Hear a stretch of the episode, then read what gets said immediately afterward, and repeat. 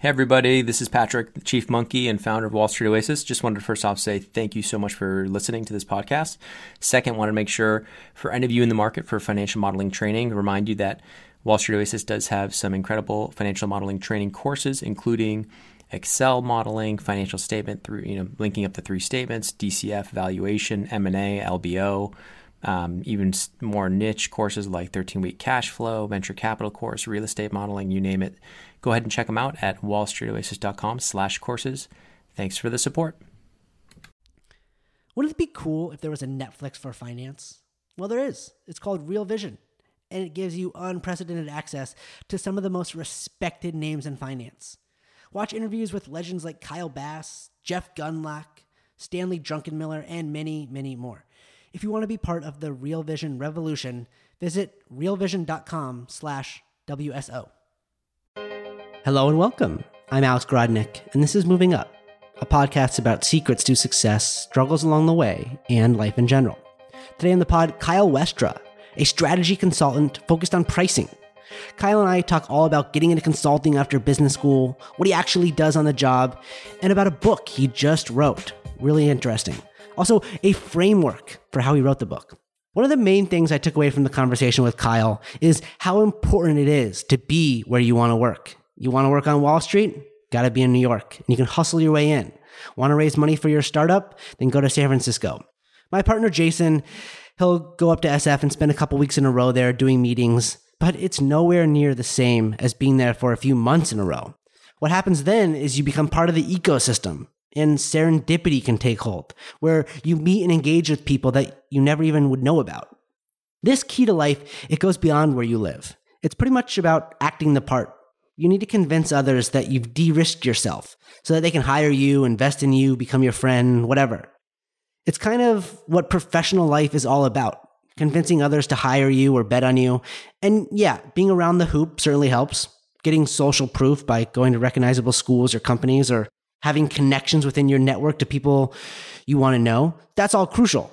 If you don't have any of those things, though, then you need to pretend that you do. Living in the place you want to be and starting to get coffee with people you know, you want to know, that's a start, and it'll expand from there. Before you know it, you'll start to have meaningful connections, you'll be attending the right get togethers, and the whole thing will come full circle as your network expands.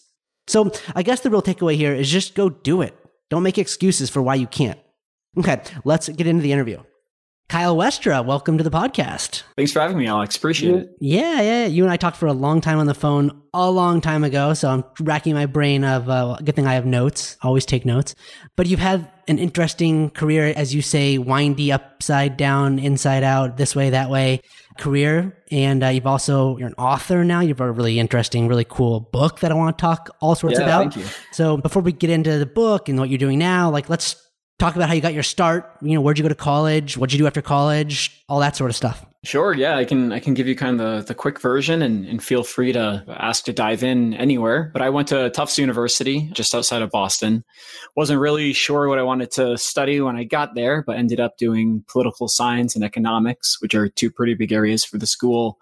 I'm a musician, so I did quite a lot of music too, but decided not to focus on that for degree purposes. And I had the uh, the great fortune of of graduating just as the Great Recession was starting in 2008. So I had taken some pretty quantitative economics classes and econometrics, statistics.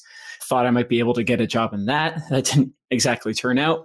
So I ended up actually spending two months in China with a friend.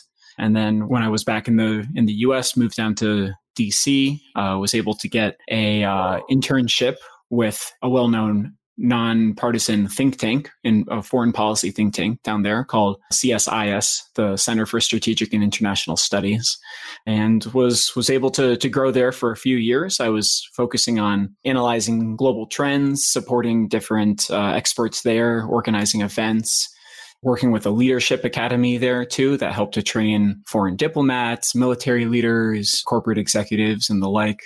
After a few years, I ended up moving to Chicago following my girlfriend at the time. She was going there for med school, and I was I was getting a little itchy too, wondering what was next, and wasn't sure that public policy was the be all and end all for me. I wasn't tied to DC wasn't tied to the political arena. So in Chicago, I decided to flex the economic side of things a, a bit more and uh, got involved in a, a couple different internet companies in marketing and in operations roles. Worked for Groupon for just under a couple years. That was right before they went public. I think I think they went public a week after I joined. So that was a, a, really fascinating time to be there. Lots of ups, lots of downs. After after a few years, ended up getting uh, MBA at DePaul University, and uh, that's where I fell into my current role, which is working for a boutique pricing strategy consultancy, which is based in Chicago.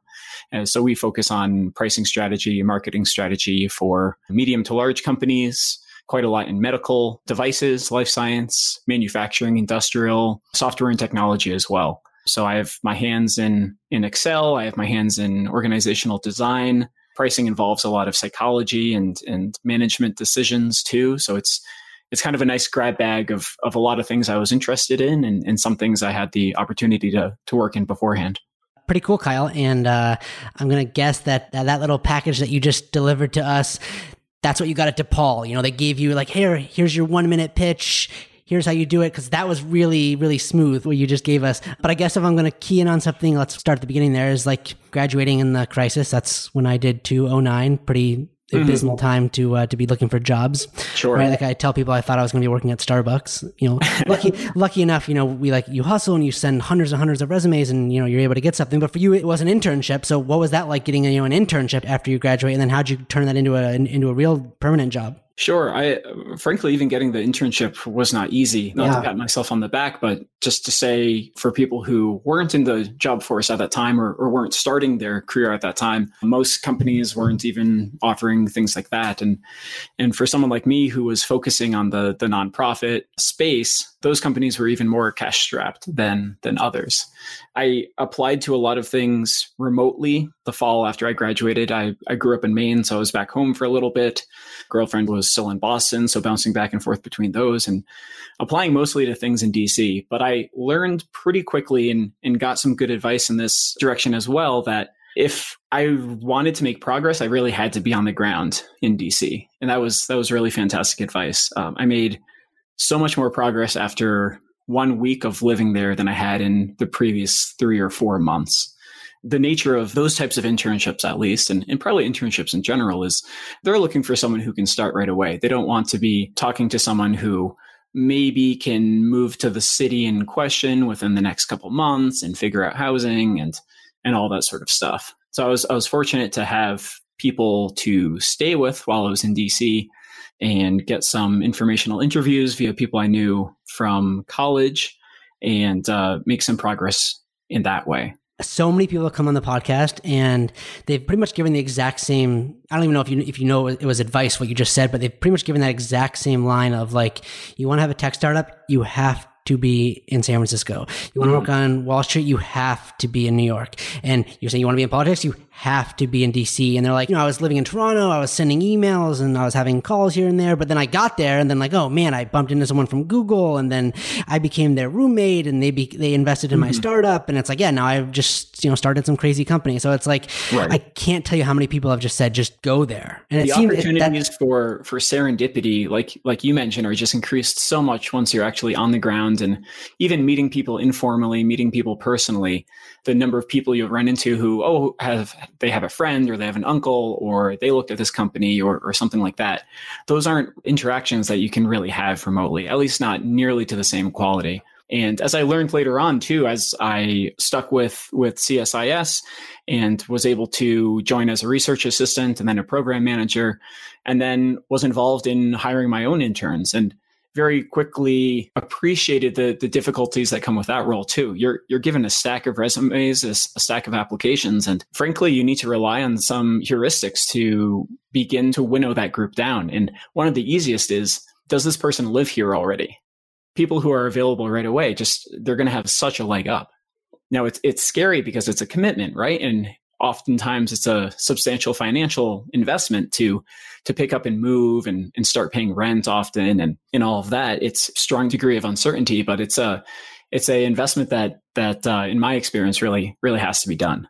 It's necessary. Yep. Sorry i kind of jumped in there with that but it also gets to the fact that like it seems like yeah, on your journey, it's gone this way and that way. But it, like I would just from a couple 10 minutes into this podcast, it seems like everything you do is, is pretty calculated and, uh, and measured. Is that kind of how you see yourself? I think it appears that way in hindsight, but at the time it, it certainly wasn't. Sure. Um, it's pretty easy to, to draw a straight line or something that appears like to be a straight line after the fact. But for most of my career, I've been pretty uncertain of what the next steps are. Am I doing what I should be doing? Am I doing what I'm best at? Am I in something that I can grow in? Those are questions I've been constantly asking myself. And, and oftentimes the, the answers didn't feel like yes. And the fact that I, that it didn't have yeses there helped to spur me on to looking for something else. I mentioned being at Groupon and it was a fantastic learning experience, but at least for the role I was in, the type of things I was doing, the time I was there, there wasn't much room for, for upward growth for me. So I was in between going back to school for public policy, you know, taking taking a step back toward what I had been doing in, in DC. There's not much of that in Chicago, but there there is still some. There are some great organizations in the city that could have been relevant.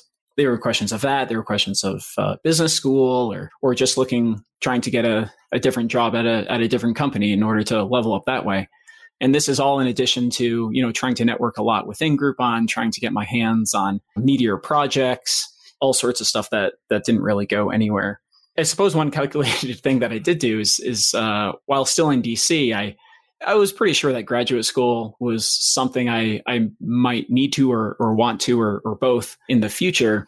So I kind of looked up which programs take the GRE, which take the GMAT, and saw that the GMAT was probably, even if I didn't want to go to business school, it was it was taken at more kind of liberal arts style programs than vice versa the GRE, at least at the time, wasn't wasn't taken for business schools, and the scores were good for five years. And there I was in kind of early twenties, and thought, well, odds are good that if this is a move I make, it will be within the next five years.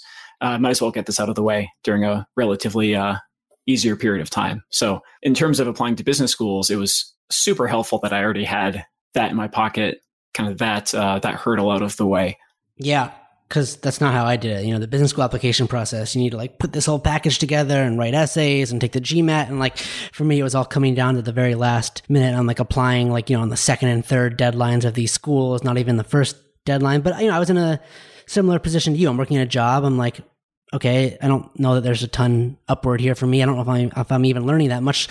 Looking back on it now, it looks like I, I learned a fair amount. But when I was there, I was like, oh, this, you know, not, not, it's not enough. I need more. And so I'm like you, trying to get more responsibility at the job, trying to interview for for other jobs, and then putting all the business school stuff together. And it was like, okay, well, I don't love this job I'm in. I'm not getting any of these jobs I'm applying for. So just like it's business school by uh, by default. Right, and I was I was fortunate to be able to get a graduate assistantship um, at DePaul, which which helped to pay for the majority, almost all of the degree. So the fact that my girlfriend at the time was um, was in school and I was going to step back to, to be in school too. That made that more financially viable. We were already thinking as a unit and, uh, DePaul had a, had a one and a half year, mostly full time accelerated program. Uh, it was cohort based too, which was appealing to me. So I'd be with more or less the same 30 to, to 40 people in quite a lot of my classes. And the fact that I could do it and the end of my program would align with the end of my girlfriend's school as well was, was highly appealing too. So both the, the timing, the relative low financial commitment, and um, to the point of you saying you've learned a lot from previous experiences, even if it didn't feel so at the time. One of the big handicaps that I felt was that the majority of my experience was at a was at a nonprofit think tank, and and frankly, I don't think hiring managers knew what to do with that.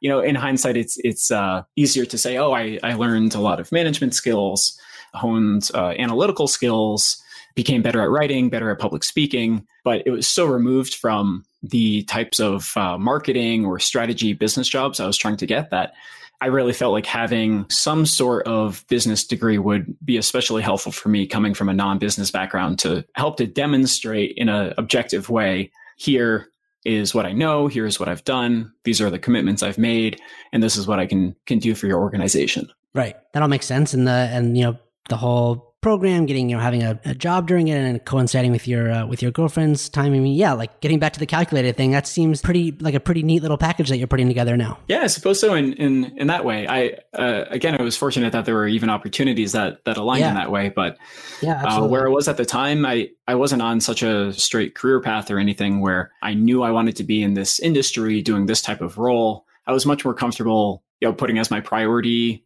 aligning my time with my girlfriend. We had done long distance before. We were in it for the long haul. We didn't want to do long distance again.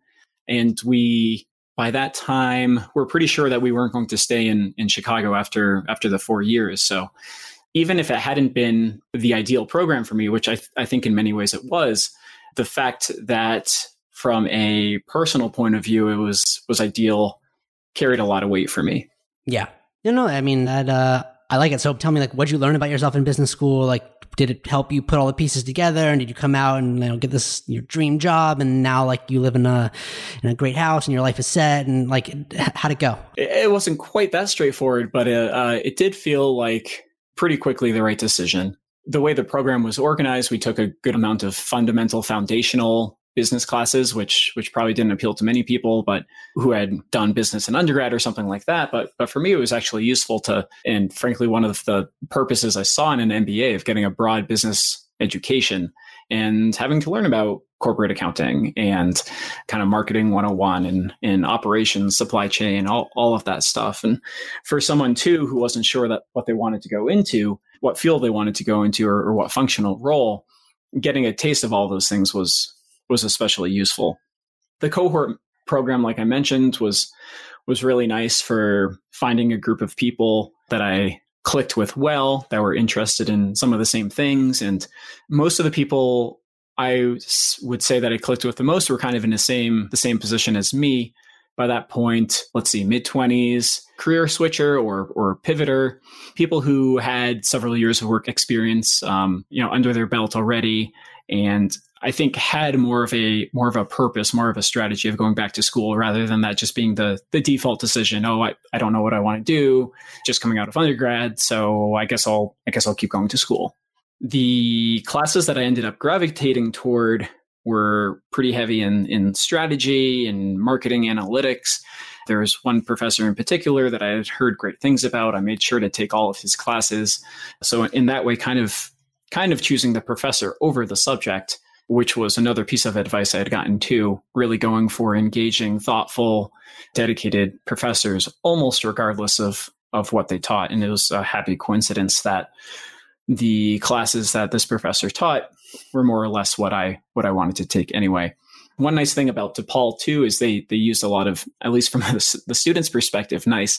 They use a lot of adjunct professors, so it's it's people who aren't doing this full time. It's people who have their own thing, oftentimes full time job, and then they're teaching a class related to what they're they're doing in the in the quote unquote real world. So for me, that was really valuable, knowing that I was learning actionable skills and that it wasn't too too ivory tower. But essentially, once I once I had taken all of the classes with this professor that he offered, uh, I had one class left I asked him for what he thought I should take, and it was a, a class on pricing strategy taught by Tim Smith, who, like these other examples, was an adjunct professor. He had been doing independent consulting via his company wiglaf Pricing for for about 10 years.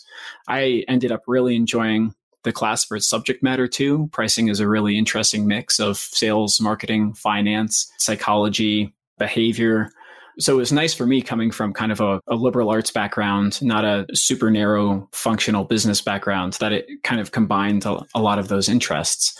So I finished up with that class, had had a great experience. I think we are a couple weeks away from getting married, so not quite wife. And I uh, ended up moving back to DC. And when I started looking for jobs there, I uh, was looking for for kind of three three potential buckets. One being getting back into some kind of international work related to what I had been doing at CSIS, the, the think tank beforehand. I enjoyed that aspect and kind of missed that in the, the roles that I had in, in Chicago. Second bucket was consulting work. I knew that I liked that type of project based role and the opportunity to learn about a lot of different industries and, and, companies that comes with consulting.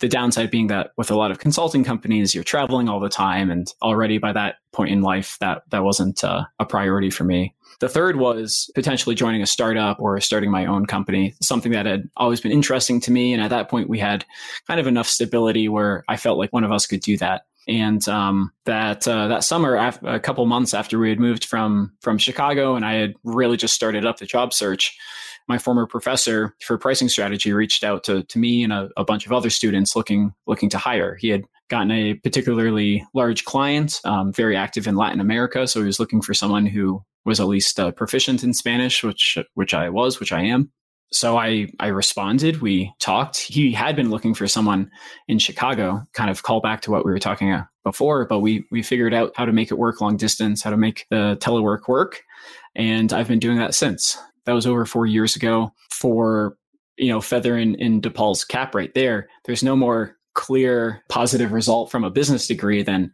getting hired by someone who taught you. So not only did I know that I had been taught all the skills that I needed for the job, but it was a very satisfying unequivocal fact that there was was no way I could have gotten that job without getting that degree too. Right. And this is like another interesting point of life is like you rarely ever know where like a job or an opportunity or you know relationship whatever is going to come from. It always comes for me at least. It always comes from some random place you didn't see coming. You have a professor, you're in a class. Like I'm sure never ever ever did you think, oh maybe this guy will give me a job one day. Um, but Absolutely. you just kind of you just kind of be your best authentic self every day, and then you know if there's an opportunity there, then like hey, right. I, it was a class I almost didn't take at a school I almost didn't go to. And um, a little funny, funny anecdote: the the final in that class was optional. You didn't have to take the test. And you know, at, at that point, I was almost done with my degree. I was like, oh man, why would I want to take one more test? And my wife, girlfriend at the time, was, you know, just finish strong. You'll feel better about yourself if you take the test. Like you know the stuff, you'll do fine. You'll have to study a bit, but just finish strong. I was like, oh, you're probably right. I should I should do that. And um, did well on the test, finished up that way. And when I, you know, when I mentioned to to my boss, I think after after I had started working at least, uh, I was like, you know, I, I almost didn't take the final, and and he laughed and said, yeah, if you hadn't taken that final, there's no way I would have emailed you for this job. so, oh wow. I love it. Not only did I almost not take the class, but you know, almost almost yeah. completely missed what in many ways has has been a dream job for me these past four years just by by not taking something that was optional. Yeah, uh, I love that. As you said, the serendipity of life, and I also loved how you described pricing as kind of like the mix of so many of these like you know interesting facets of life and psychology mm-hmm. and business and marketing. So yeah, it sounds like uh, like pretty interesting work. It is, and it's been something where I could really grow into since there are so many different facets of, of this role of, of pricing, which, you know, oftentimes is just kind of relegated to a subset of marketing, there are different ways that I can kind of stretch and and different areas of the field that I can I can choose to spend more time in or less time into. Not coming from a super quantitative data science background, I'm not going to be the statistics whiz, despite you know these these classes I took in undergrad, hoping to one day get a job in the field and have kind of ended up with that accidentally. It's been an area where I can leverage more of, of this uh, mixed bag of experience, not in terms of quality, but in terms of, of different different hats I've worn at, at different times and focus more on the project management, the client interaction, which is huge, the persuasion and, and negotiation too. When you're coming in as, as a consultant, you're you're an outsider. You need to build rapport, you need to build, you know, respect and authority ASAP and even when you have that you, you, know you don't you don't actually have any control any direct control of what's going on in the business. You can have suggestions and and have recommendations but at the end of the day if if you can't help entice people to take them then you haven't really made any effect. And and you don't have any command and control. You're not their manager. You can't say well even if you don't want to do this you have to do it. You need to be able to make people want to make the change yeah, no, that's uh, exactly right. It's interesting hearing you uh, hearing you talk about that. So, Kyle, when we uh, when we spoke on the phone before we before we did the podcast, we talked about you know how everyone kind of has their hands in multiple things today. Like right, like I work in fintech, and I've got this side podcast. You work in pricing, and you wrote a book. It's like that's so interesting, right? Because you know people never used to do those things. It's like I'm a doctor and like that was it, or I'm a lawyer Right. and you know Right. that's pretty much it. But now it's like okay, well, if your job isn't giving you 100% fulfillment, then go create something, go create a little side project and get the 5, 10, 2, whatever percent that's missing. You know, I'd love to hear about how the book ties into everything, how you started it, how it came to you, like all of that. I think again, I'm I'm fortunate in that I found something that uh, kind of requires quote unquote thought leadership for for lack of a of a better term. My boss and CEO has written a handful of books in pricing and marketing. So he was all on board when I mentioned that writing a book is something that's that's always interested me and was starting to to look around for different topics that I could focus on. So being able to do it as part of my role, obviously taking, you know, taking some additional hours and not supplementing, not supplanting rather time with clients, the, the fact that it was actually related to, to my day job was helpful in terms of the kind of the framework and the, the amount of time that I could could put into it too. But basically it, it started as kind of a rough idea about two years ago and uh, talking again about serendipity and, and the value of what can seem like kind of random experiences before i mentioned that i that i worked on on global trends analysis uh, at csis at the at the think tank. And that kind of informed my thinking for this book too. I was i was trying to understand better different trends different different revolutions in technology and how businesses uh, create strategy and um, that kind of led me to having some of the initial ideas for for this book you take these initial ideas and then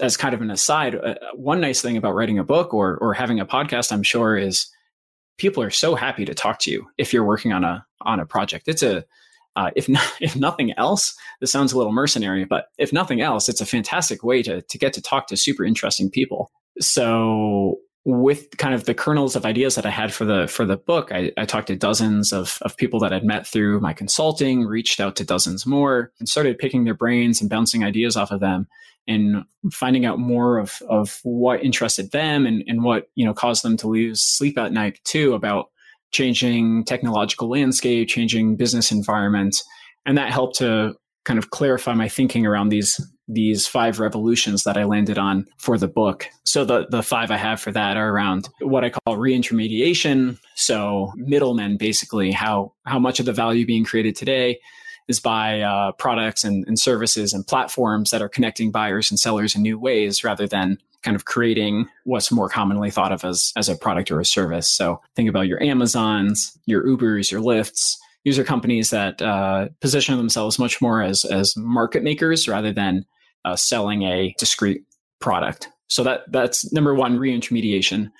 Number two, monetization. So how technology and and the digital economy are enabling industries to take advantage of different monetization and pricing strategies. Some kind of uh, keywords that listeners may have heard of would be revenue management, dynamic pricing, individualized pricing, subscription pricing. So these different ways of, of pricing that aren't necessarily new, but they're new to many industries that are using them. Subscriptions have obviously existed for forever, but applying those to boxes of food or to uh, to razor blades is is relatively new and, and something that couldn't really exist before. The third one is transparency. Um, so specifically around around price transparency, I wasn't really happy with the quality of writing out there, so wanted to to try my own approach. The first was differentiating between price and pricing transparency. So I talk about price transparency being knowing the price that you're paying at the end, pricing transparency being knowing how that price was arrived at. So it's kind of a kind of a subtle difference, but once you think about it in two different ways, you start to see the difference in in different areas. So f- for instance, if you're buying from Amazon, you see the price. That's they have price transparency. It's not a you know, it's not a mystery when you click buy how much you're going to be charged at the end. That's true for Uber now too, right? You get quoted a, a specific price down to the cent for the trip that you're going to be taking. Beforehand, um, for Uber, they they didn't have that transparency at the end. They had it at the beginning. They would say, "Oh, the multiplier is 1.1." or uh, you know surge pricing is is you know maybe 5x what it normally is. So they were telling you how they would price but you wouldn't actually know what the price was until the end. So i get into that more in the book but largely i'm pushing back against the notion that more more transparency is always better for the customer or that less is always better for the company. It's a lot more more subtle than that number four is around channel. So how companies are finding new ways to reach their customers upending how industries operate. There are some great cpg examples. Uh, tesla is another big one completely going around this traditional car dealership model that has just been the standard in the US for, for decades. And fifth is all around data can't really talk about disruption in, in the, the future of business without talking about data as kind of the, the new oil of the economy. So I talk about how some companies are using it well, how some are using it poorly, how different companies are choosing to or not to monetize it, which uh, there, there are some pretty ex- interesting examples in there. So reintermediation, monetization, transparency, channel, data, those are the the five revolutions in the in the digital economy that I talk about.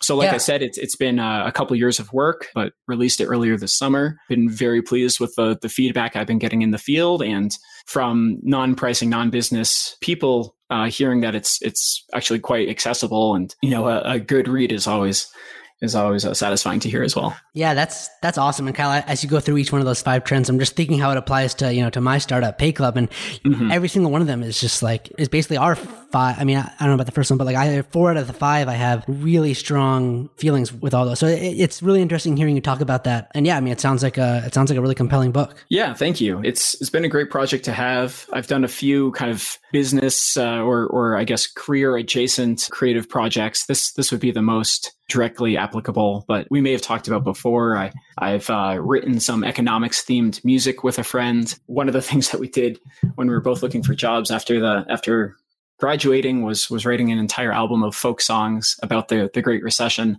Um, so I was kind of drawing on some of those experiences too, and kind of what I guess the hustle, right? You, it, no one's making you do this project. There's not really a, a template for for how to do it. So you need to be creative and and you need to figure out a lot of it on your own. Now, I did have the benefit with this book to work through a program that helped to give a little bit of framework, a little bit of accountability for helping to develop ideas and having different waypoints along the way, which was certainly helpful and and good for keeping me on track and and making sure I actually got a book out rather than, you know, just thinking about these ideas for right. for 5 years and not really going anywhere. Yeah. I mean, well, today, every day, everything's about differentiation, right? And so like mm-hmm. you've got, you've got a book now and yeah, so you, you put a cool product that adds value to people's lives out into the world. So, I mean, that's incredible. But also, as you're saying, you know, it's a tool to reach out to people. It's a tool that people see and they say, oh, wow, Kyle, like, he must really know his shit. He just wrote a book. So it's like, it just kind of reaffirms the entire package. Yeah, yeah, that was that was kind of the goal. Part of leveling up as as my own consultant and as a thought leader in the field. Um, it almost serves the same purpose as a as a degree, but I think much better because honestly, you have to put in a lot more work to develop a compelling book than you do to earn a degree in, in lots of ways. So, yep. the program that I uh, did this through is called the Creator Institute, and the guy who runs it is is uh, adjunct professor at, at Georgetown. And this is kind of the argument that he makes is that books are really the new way of demonstrating knowledge and demonstrating expertise, much more so than than a degree. I have both, which which feels nice, but in terms of like no money down in, in flexibility. I, I think that the benefit of, of doing something creative and business related, whether it's a book, whether it's a podcast, an interview series, YouTube series, something like that, I think arguably that's that's more important than, you know, the pieces of paper that you get these days. Yeah, well, Kyle, I mean, you and I see eye to eye on that one. So, you know, tell us what it's called, where people can find it. Is it on Amazon? Like, how does how do uh, people get their hands on this thing? Sure. Yep. the The title of the book is "The New Invisible Hand." Subtitle: Five Revolutions in the Digital Economy. You can find it on Amazon. We've got a paperback version, uh, ebook version as well. So that's where to that's where to pick it up. It's been Love a it. uh, Amazon new release bestseller, which wow. which is you know very satisfying to see too. Uh, so it's great to see it resonating with with readers out there. That's awesome. Well, I'm gonna put it on my Kindle and uh, and read it as I go on my five year wedding anniversary trip to Mexico with my wife next week. Oh, congratulations! It should be. Yeah.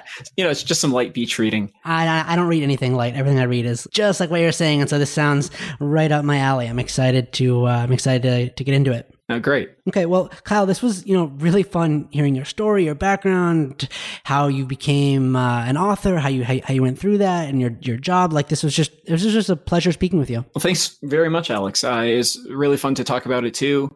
Like you said, we we had a great conversation beforehand, and, and it seems like we we really see eye to eye on a lot of this stuff. The, the importance of serendipity, of being open to new opportunities, and uh, at the same time, be, where you can, being strategic and, and being proactive in terms of, of where you can create your own little projects, your own little initiatives, uh, whether it's in your job or outside of your job, and and uh, get to meet more people, get to experience new areas of business, and increase those those opportunities for for serendipity and success. Yeah, I mean, I couldn't agree more. I love, love, love that line of thinking. So once again, thanks for coming on. Thanks for sharing your uh, your message, your journey. Really inspirational. Thanks, Alex. It's been fun. Thanks for listening today. If you like moving up, the best way you can support us is by telling your friends, helping us grow. Thanks.